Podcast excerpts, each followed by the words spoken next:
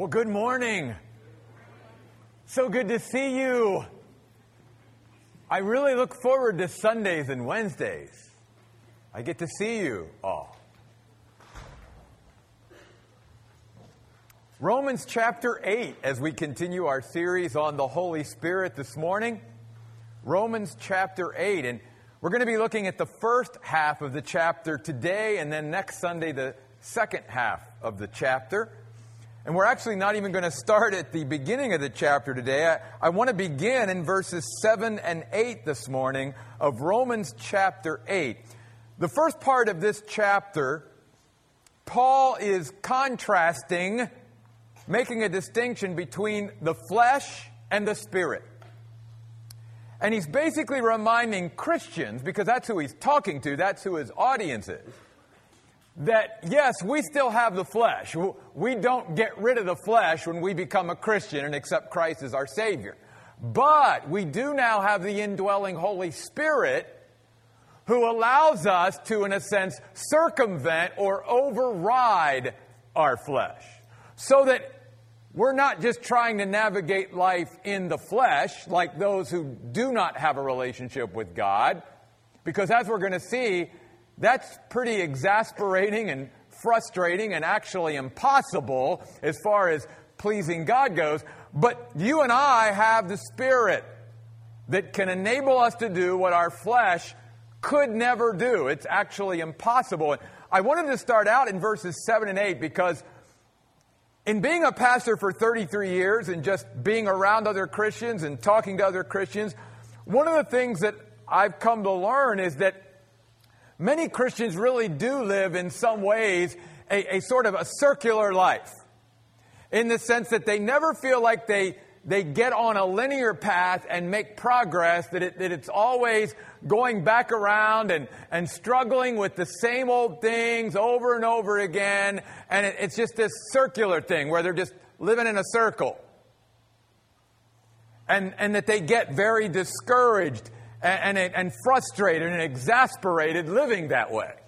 Because I think they realize that if they have the Spirit, that's not really what God intended for our life to be. That's not living the abundant life that Jesus came to give us. And what, what is the cause of that? Why are so many Christians living that way rather than this way?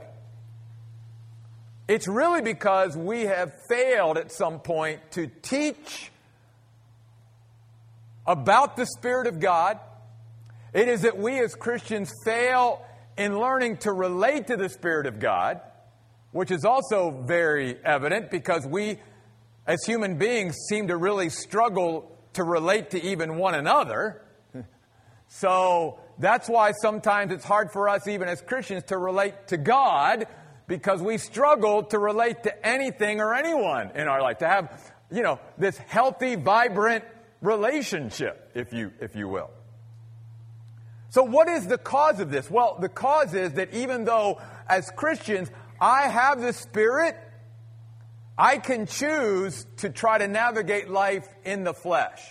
And I want you to notice what Paul says to the Roman Christians in Romans 8, verse 7. First of all, he says, and we'll come back to these and relate them to other things later, but he says, the outlook of the flesh, that human nature that every human being has, including Christians, is hostile to God. For it does not submit to the law of God. And then notice these next words. Nor is it able to do so. Please understand that. The flesh is not able to surrender or submit to God. It can't. Please keep that in mind. Then notice what he says in verse 8 those who are in the flesh cannot please God. He could not be any clearer. He could not be any plainer. What's he saying? Here's what he's saying. And this is where so many Christians, I think, again, we, we live the circular life rather than the linear life because we, all of our Christian life, we're trying to whip our flesh into shape. We're, we're, trying to reform our flesh. We're trying to train our flesh. We're trying to make our flesh do what the Bible says it cannot do. So for weeks and months and years, Christians will go, I've got to overcome my flesh Because here's where my flesh wants to go, and here's where my flesh wants to live. And they spend all this energy and effort trying to make their flesh do what God says it's impossible for the flesh to do. God never asks us to work on our flesh. Our flesh is irredeemable. Our flesh is untrainable. Our flesh will never submit or surrender to God. It will never please God. What the Christian is equipped to do, though, through the Spirit, is simply forget your flesh. Yield to the Spirit, and you and I will then be able to experience life as God meant it to be. We spend so much time trying to beat down the flesh rather than focusing on yielding to the Spirit. And when, as a Christian, I choose to try to keep reforming my flesh rather than yielding to the Spirit, here's what my life is going, life is going to look like. I'll never really make progress, or I'll make a little bit of progress, but then come right back to the wheel again and keep battling and fighting the same things over and over again. Because I keep trying to make my flesh do what God's Word says it's impossible to do. That's why Paul is talking here to these Roman Christians about the greater things that we have in the Spirit and through the Spirit, trying to get them and get us to see. Quit trying to again whip your flesh into shape whenever it cannot be whipped into shape. Learn to relate to, connect to, yield to, and submit to the Spirit of God that God has placed in you. That's when things will really begin to take off in our Christian life. So I hope that will be an encouragement to many of you. You see, even for someone that doesn't know Christ as their Savior, they can try to sort of, again, train their flesh or reform their flesh. The thing is, it's never sustainable. Because again, the flesh will always revert back to its old ways and its old habits. It cannot be trained to keep going in a certain direction, especially toward right things and toward God. It will always divert and default back to those old habits that, that always just sort of hang over and hang out there. Our old way of thinking. So, Paul sets forth in this chapter all the greater things that we have in our relationship with God that are separate, if you will, from the flesh, distinct from the flesh. Yes, part of the flesh because God placed His Spirit within this fleshly body, but it is superior to the flesh, and therefore we can again circumvent our flesh or override our flesh. So, what's the first thing that we have that's greater? Well, look at chapter 8, verse 1. We have a greater position. Notice Paul says, There is therefore now no condemnation for those who are in Christ Jesus. Key words there, in Christ Jesus. Paul's saying, as a Christian now, I have been placed in Christ Jesus. I have a position with God that I never had before I came to Christ. As Paul said to the Romans in Romans 5, we have been declared righteous before God by faith in Jesus Christ. Therefore, we have peace with God, and we now are placed in Christ. And when you and I are placed in Christ, and Christ is in God the Father, and the Holy Spirit is in us, then we have available to us all the resources of the Godhead, of the entire Trinity. That's why Paul or Peter said, "We are blessed with every spiritual blessing in heavenly places." Uh, that's why Paul said to the Ephesians, You have been spiritually, positionally raised up and seated with Christ in the heavenly realms, Ephesians 2 5 and 6. Paul wants the Romans and wants us to know we now have this greater, superior position that puts us in such a better place than trying to just navigate life in the flesh. We are not just now in the flesh as Christians. We now are in Christ and now have His Spirit living within us. And notice one of the things that Paul says here. He wants to remind them and us that there is now, therefore, no condemnation to those who are in positionally Christ Jesus. The words condemnation speak about a guilty verdict that is coming. And basically, what Paul's saying to the Roman Christians and to us is you realize because you are in Christ, you never have to worry or be concerned about a guilty verdict from God. Because God placed that guilty verdict, if you will, on Jesus Christ, our substitute, when Jesus went to the cross in our place. That's why Jesus cried out on the cross, My God, my God, why have you forsaken me? Because for that moment in time, he who knew no sin, Jesus, the Son of God, became sin for us that we might be made the righteousness of God in him. And he took that guilty verdict that was coming to us on himself. And God the Father pronounced him for that moment in time guilty because he took our sin.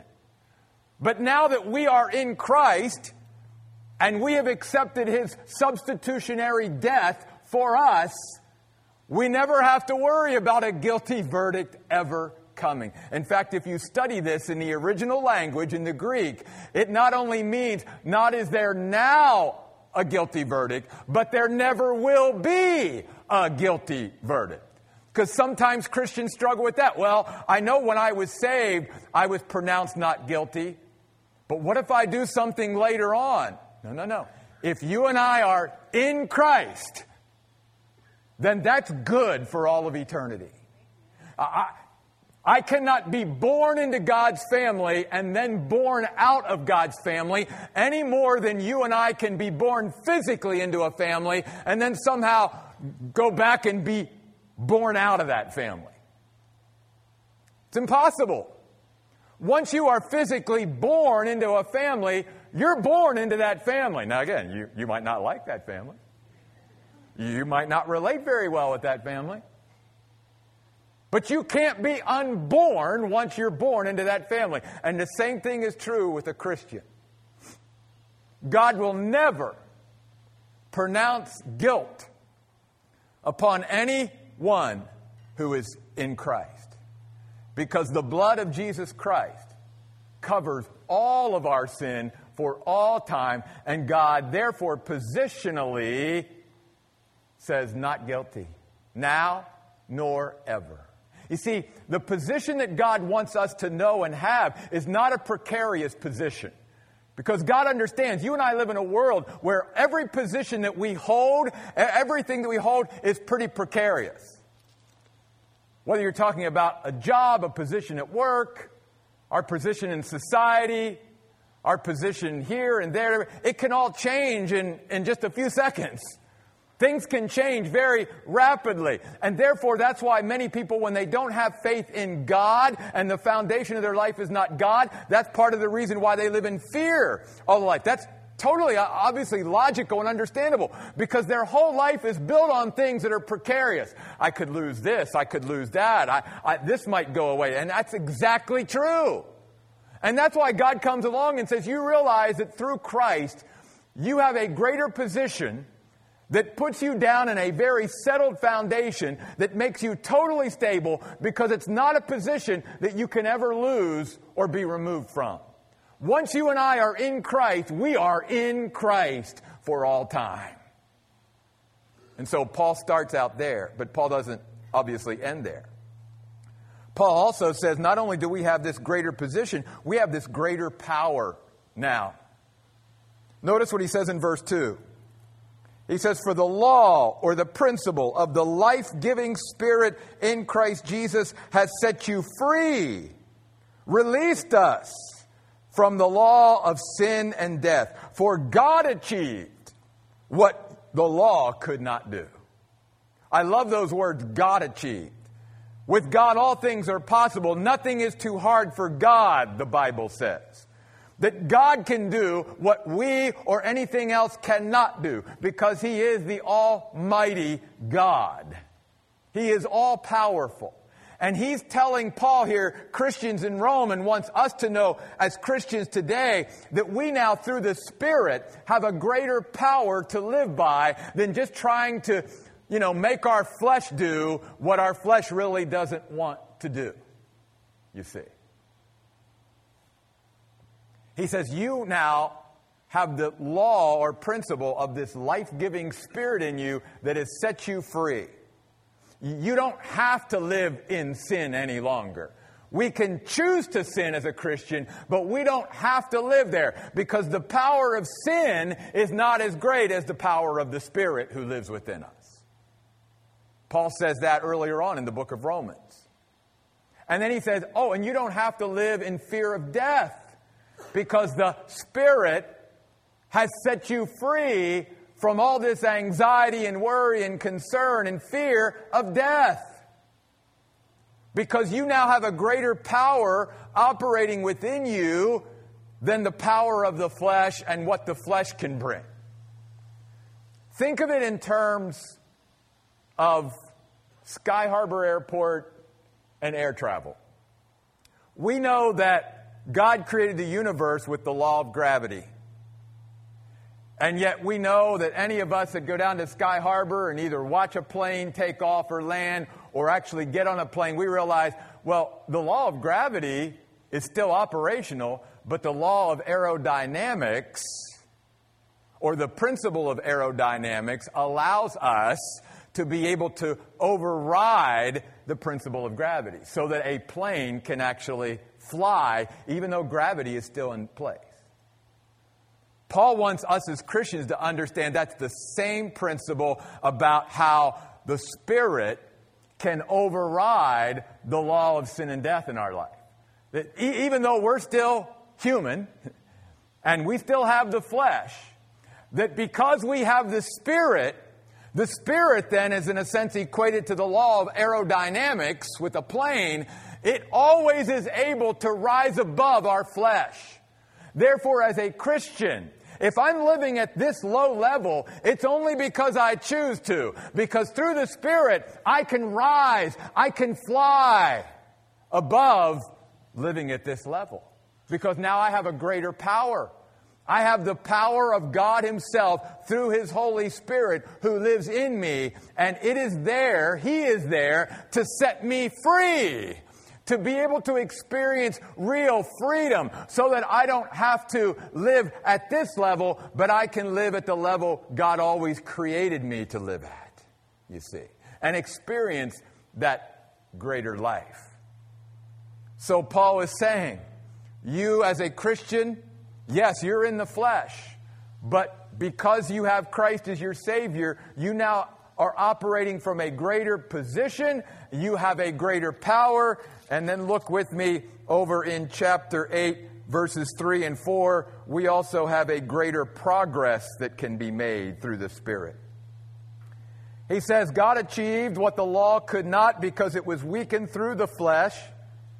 Romans 8, verse 3 by sending his own Son in the likeness of sinful flesh, and concerning sin, he condemned sin in the flesh, so that the righteous requirement of the law may be fulfilled in us who do not walk according to the flesh, but walk according to the Spirit.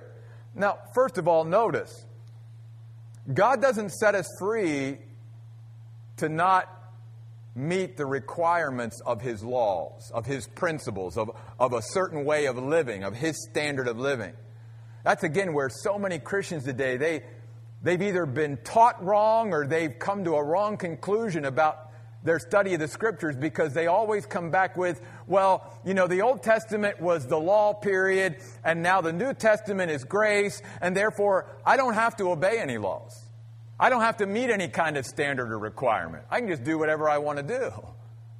No, as I shared last week, the New Testament is one fourth the size of the Old Testament, but there are twice as many commands in the New Testament as there are in the Old Testament. Twice as many. See, God didn't set me free to be lawless. God didn't set me free to satisfy sin and, and self. God set me free to be free from sin and self so that I could truly become who He created me to be and saved me to be. That's what real freedom is, you see.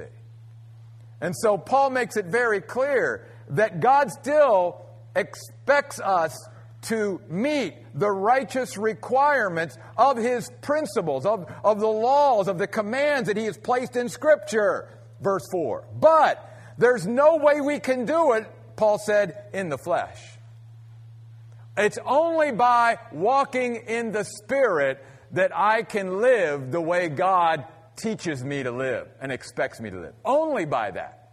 And I want you to focus on this phrase, walk by the Spirit. That speaks of progress. The word walk means that God enables me to achieve progress in life because I'm walking. And I'm not walking alone, I'm always walking with the companion of the Spirit of God who lives in me, who can enable me to do what the flesh could never achieve or accomplish.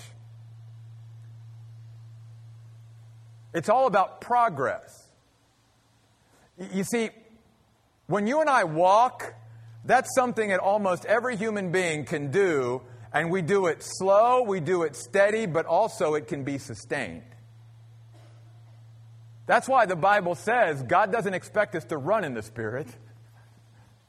Because, at least for some of us, like myself, I couldn't sustain that. I couldn't keep that going. God says, Look, I'm not asking you to leap. I'm not asking you to jump. I'm not asking you to run. All I'm asking you to do is take each step with me. That's all I'm asking. And that's something that is not insurmountable or, or way beyond or overwhelming for any human being to do. Each one of us can take a step and then another step and another step. The Christian life, according to God, is to be a step by step walk with His Spirit. Slow, steady, sustainable progress. And what does that then create? That linear, that line. Instead of living in this circle where we keep going around in circles, still dealing with the same stuff because we're trying to beat our flesh into a place where our flesh won't go, God says, learn to take each step of your life with the dire- under the guidance and direction and leadership of my spirit. And soon you will realize instead of living your life in a circle, all of a sudden you're making progress and you're starting to walk a straight line and you're getting somewhere. You and I can achieve a greater progress because we have been given a greater position and because we have been given a greater power. But Paul doesn't stop there. Notice in verse 5, he begins to talk about a greater perspective. Paul says, For those who live according to the flesh have their outlook, their mindset, their thought life shaped by the things of the flesh. But those who live according to the Spirit have their outlook, their thought life, their mindset, their attitude, their disposition shaped by the things of the Spirit. For the outlook of the flesh is death, but the outlook of the Spirit is life and peace.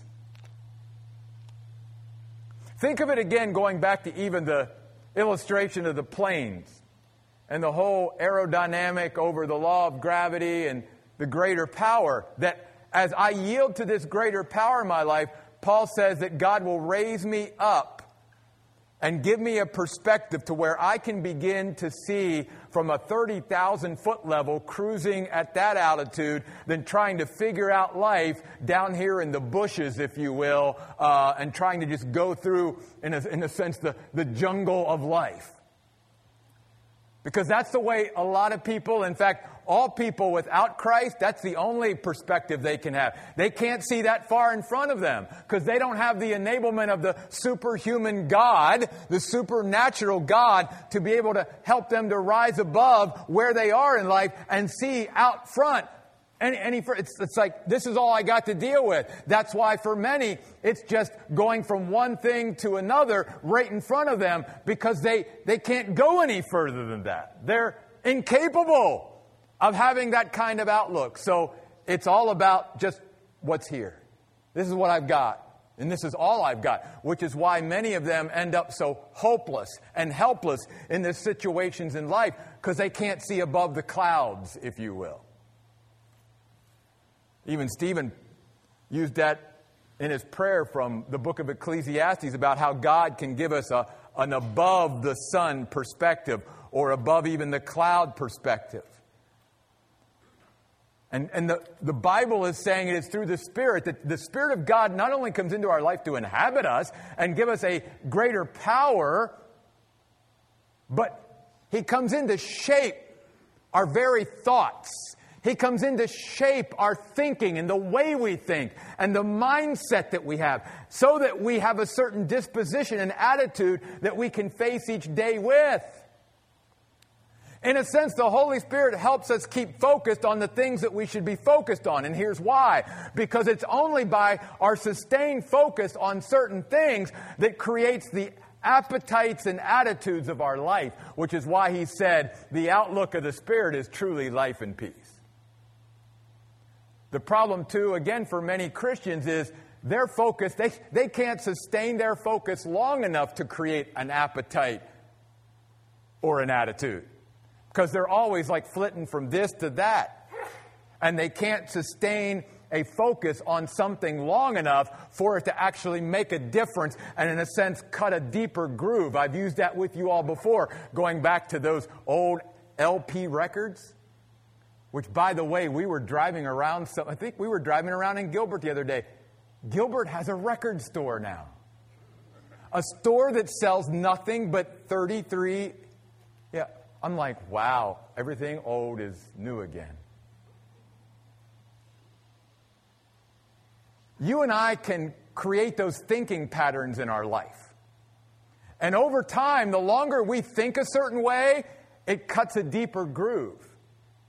And the only way that I can get out of that stinking thinking and, and get my thinking to where it should be so that my disposition and attitude changes is to cut a deeper groove.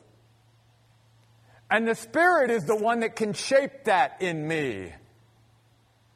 He will be there to help me to begin to focus my thinking where it needs to be so that I see. Because, can I just say that most Christians that I talk to, if they're honest, they will admit that the way they get into a pit the, the, way they get into a bad place is they, they find a lot of time alone and they begin to wallow in their own thoughts, and their thoughts are not good, and they end up tanking because of their thoughts. And God is saying, through my spirit, I can give you a greater perspective. Your outlook, your mindset, your disposition, your attitude can all be different if you allow the Spirit of God who lives within you to begin to shape your thoughts and shape your thinking and even what you think about. The Holy Spirit's there to do it all. If we'll yield to Him instead of trying to work on our flesh and get our flesh to do something that it's incapable, as we've seen, to do. Which is what he goes on there. You'll notice in the context, then he goes right into those verses we talked about at the very beginning about the flesh cannot submit to God, it is not able to do so, and those who are in the flesh cannot please God. Then he comes to this, verse 9. We also have a greater partner in life, and we've already alluded to this many times. The partner is the Holy Spirit of God, God Himself who lives within each of us if we are a Christian. Notice what He says in verses 8 or verse 9 and 10. You, however, are not in the flesh alone, but in the Spirit, if indeed the Spirit of God lives in you, resides, dwells. The word means literally makes his home in you. See, for every Christian, the Holy Spirit literally has a home. And that home for the Holy Spirit is our human body. He goes on to say, Now, if anyone does not have, possess the Spirit of God living or residing or at home in them, then he goes on to say, this person does not belong to him. In other words, that person does not have a personal relationship with God. The mark of a Christian is not our confession, of salvation, because anybody can make a false confession. Anybody can say, I'm saved, I know the Lord. The mark of our salvation is not baptism. In fact, baptism is the first step of obedience for a Christian, but it's not the mark of Many people have been baptized and won't go to heaven. The mark of our salvation isn't that I know the Bible. I know verses in the Bible. I can quote the Bible. I know the Bible. That's not the mark of it because there have been many people who know the Bible Who knows the Bible better than Satan or the demons? They won't go to heaven. The mark of a Christian is the indwelling Holy Spirit. That cannot be faked. That, that can't be fooled, if you will. That, that can't be manipulated. If a person has the Holy Spirit living in them, then that means they are in Christ. They have a greater position. That means the Spirit of, of this, the Spirit uh, of this life giving Spirit, they have a greater power. They also can make greater progress because they're walking every day, taking their steps with the Spirit. And they have this greater perspective because the Spirit is shaping their, their literal minds. But if one can have all these other things and not have the Spirit, then the Bible says they do not belong to God. There is no relationship there. Because the mark of a true relationship with God is the presence of the Holy Spirit in one's life. And I say this now positively. Can you imagine what a partner we have? Every day as a Christian, you and I get to wake up and do our day with God living in us. Every day. We've got the God of the universe. And again, we've already talked about the Holy Spirit is equal to Jesus, the Son of God, and to God the Father. He is in no way, you know, deficient. So we've got God living in us. In fact, notice he goes on to describe the Spirit here in verse 9 as the Spirit of Christ. Why does he describe the Spirit as the Spirit of Christ? Because I, I shared this many months ago. That puts a face on the Spirit.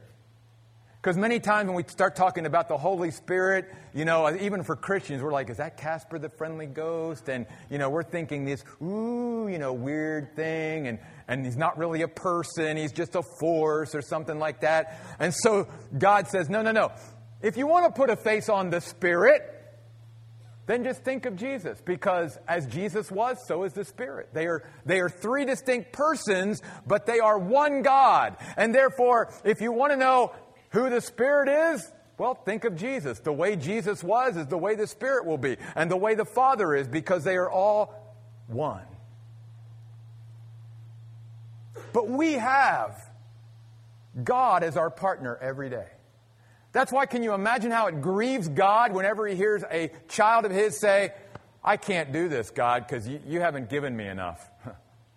I, I don't have enough resources. I don't have enough help. I don't have enough support. And God says, What more do you want me to do for you? I placed myself inside of you. At any point, you can yield to the Spirit of God. You can have that greater power through your greater position. You can make greater progress. You can have a greater perspective. God lives in us. And then finally, we have a greater prospect. Those who don't know Christ as their Savior, all they have to look forward to is this life. That's it. And for many of them, it's like that's why they dread death, because it's like for them, death is it, death is the end. They put my body into the ground in some grave, or they cremate me, and that's it. That's the end of my existence. It's just about this life. God says, no. Because when the Spirit comes to indwell us, He also heightens our awareness of eternity every day. That's one of the ministries of the Spirit. He always heightens our awareness that there's more to come. There's more to come. There's more to come. And notice what he says in verse 11. Moreover, if the Spirit of the one who raised Jesus from the dead lives in you, then the one who raised Christ from the dead will also make your mortal bodies alive through the Spirit who lives in you. By the way, verse 11 is the longest title of the Holy Spirit in the whole Bible. The Spirit of the one who raised Jesus from the dead. That's a long title, isn't it?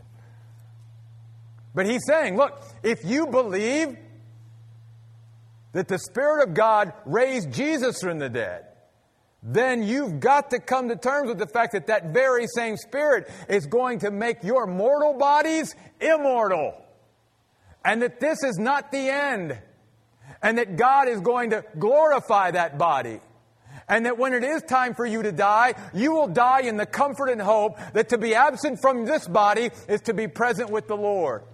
And even throughout your life, you will be comforted and be filled with the hope that though my outward man is perishing, the inner man, the real me, is being renewed day by day. And that God hasn't built me just for this life, God has built me and you for eternity.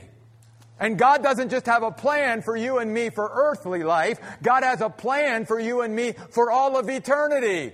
Because God wants to spend eternity with us. What a prospect. It's something that the Spirit wants us to live in light of every day. I'm going to take your mortal body one day that's dying and I'm going to bring it alive, just like Jesus came out of that grave. Wow. And that I'm doing that so that you will have this glorified body that you'll be able to exist in for all of eternity. In fact, you don't have to keep your finger in Romans 8. We're going to close with this. Would you go over to 1 Corinthians chapter 15? 1 Corinthians chapter 15 and begin following with me at verse 50. Here, Paul's talking about this resurrection of our body. And the culmination of it all is Paul says this fact should actually motivate us and inspire us to be the Christians that we should be every day because we're living not just in light of this earthly life, we're living in light of eternity.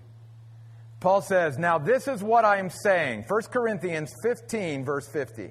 Brothers and sisters, flesh and blood cannot inherit the kingdom of God, nor does the perishable inherit the imperishable. Listen, I will tell you a mystery. We will not all sleep, a metaphor for death, but we will all be changed in a moment, in the twinkling or blinking of an eye at the last trumpet, for the trumpet will sound, the dead will be raised imperishable, and we will be changed. For this perishable body must put on the imperishable. This mortal body must put on immortality. Now, when this perishable puts on the imperishable and this mortal puts on immortality, then the saying that is written will happen Death has been swallowed up in victory. Where, O death, is your victory? Where, O death, is your sting? The sting of death is sin. The power of sin is the law. But thanks be to God who gives us the victory through our Lord Jesus Christ. So then, based on all this information I've given you, Paul said, dear brothers and sisters, be firm. Do not be moved. Always be outstanding in the work of the Lord, knowing that your labor is not in vain in the Lord. Basically, Paul's saying, put all your effort and energy into the kingdom of God, in seeking Him first, it will never be a waste of your time, Paul said. You will never get to eternity and a million years from now, and 10 million years from now, and 20 million years from now, and all of that, and go, I regretted living for Christ. That will never be the case. What will be the case many times is there will be Christians who go into eternity who wish they would have lived with different priorities in their life. Because a lot of what they ran after in this life was simply perishable, temporal, material, physical things that really in eternity didn't matter. Instead of living for what really mattered. Paul said, when you and I live in light of eternity every day and what God wants to do even with our mortal bodies, Paul said it should make a difference in our Christian life every day. We should be firm. We should be settled. We should always be abounding in the work of the Lord. Because Paul said, You know that whatever you do, laboring for the Lord, it will not be in vain. It will not be empty. It will not be worthless. It will never be a waste of time. Could we stand, please, in prayer? God, I pray today that just as you used this message from the Apostle Paul to stir the hearts of Christians in Rome many thousands of years ago, that God, you would use this message today to stir our hearts as well. Help us to no longer live in the flesh if it's possible for us to live in the Spirit. And I pray today that if there's someone here that they know that they don't have the Spirit of God living within them, and therefore they know that they don't have a personal relationship with God because that's the real mark of a personal relationship with God. Everything else can be faked. You can't fake possession of the Spirit. That they would seek someone out that they trust and that they know to talk to them about how can I know Jesus is my Savior? How can I know for sure that the Spirit of God lives within me? Because until the Spirit comes in, the only way you and I can navigate life is in the flesh. Trying to get our flesh to always do what it really doesn't want to do.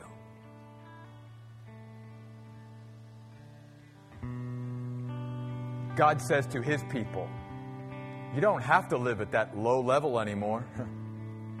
you can live on a much higher level through my spirit that I've given to you. When we begin to see the greater position and power and perspective and partner and prospect that we have through the Spirit of God, how can we choose to keep living at the level we're living? Before we sing this last song, let me ask you today, those of you who are present here at the Oasis, God said, I want you to learn to walk according to the Spirit. Just take step by step with my Spirit. So I think it's very appropriate that today we would end before this last song by asking, what is that next step? That God's Spirit wants you and me to take with Him.